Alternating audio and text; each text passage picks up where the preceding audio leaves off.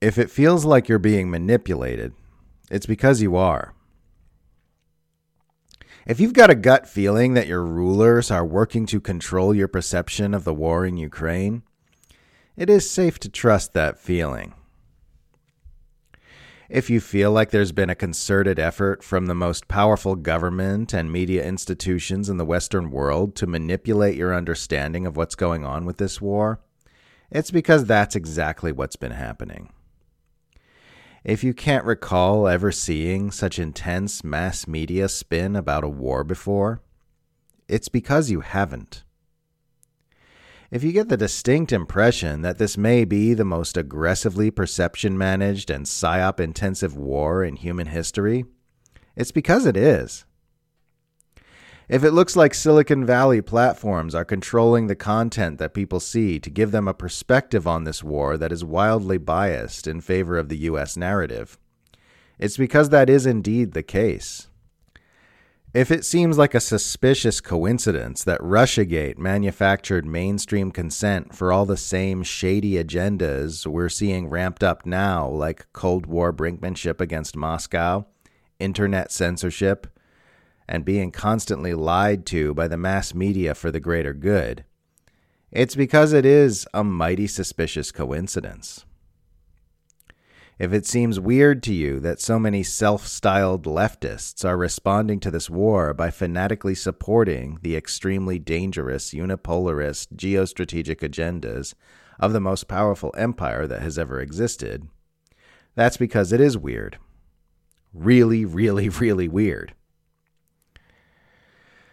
If it seems a bit hypocritical to you that the Empire is blasting us in the face all day with narratives alleging Russian war crimes, while that same Empire is imprisoning a journalist for exposing its war crimes, that's because it absolutely is hypocritical.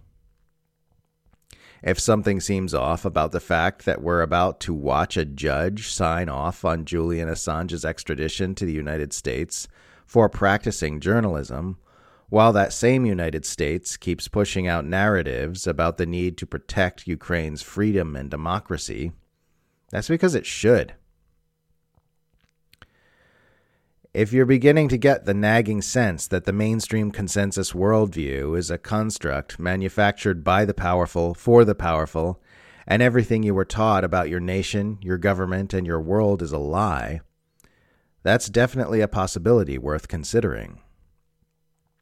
If it's starting to seem like we're all being manipulated at mass scale to think, act, and vote in a way which benefits a vast power structure that rules over us while hiding its true nature, I'd say that's a thread worth pulling.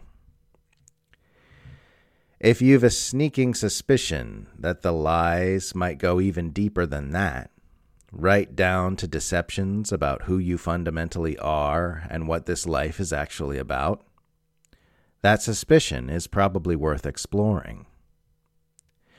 If you're feeling a bit like Keanu Reeves in the beginning of The Matrix, right before the veil gets ripped away, I'd recommend following the white bunny and seeing how deep that rabbit hole goes.